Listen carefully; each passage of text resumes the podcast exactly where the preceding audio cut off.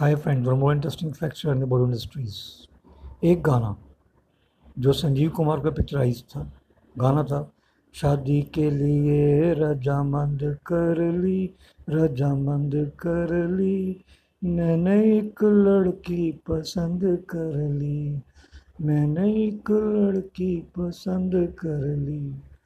ये गाना संजीव कुमार पर लाइफ में फिट नहीं बैठा बिल्कुल। इस पिक्चर के बनने के दौरान देवी पिक्चर का सॉन्ग है। नूतन ने उनको एक थप्पड़ मार दिया।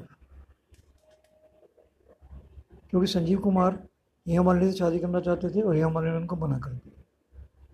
तो एक गॉसिप मैगजीन में छपा जो नूतन और संजीव कुमार के बारे में था, जो गलत था। क्या आप जानते हैं? Thank you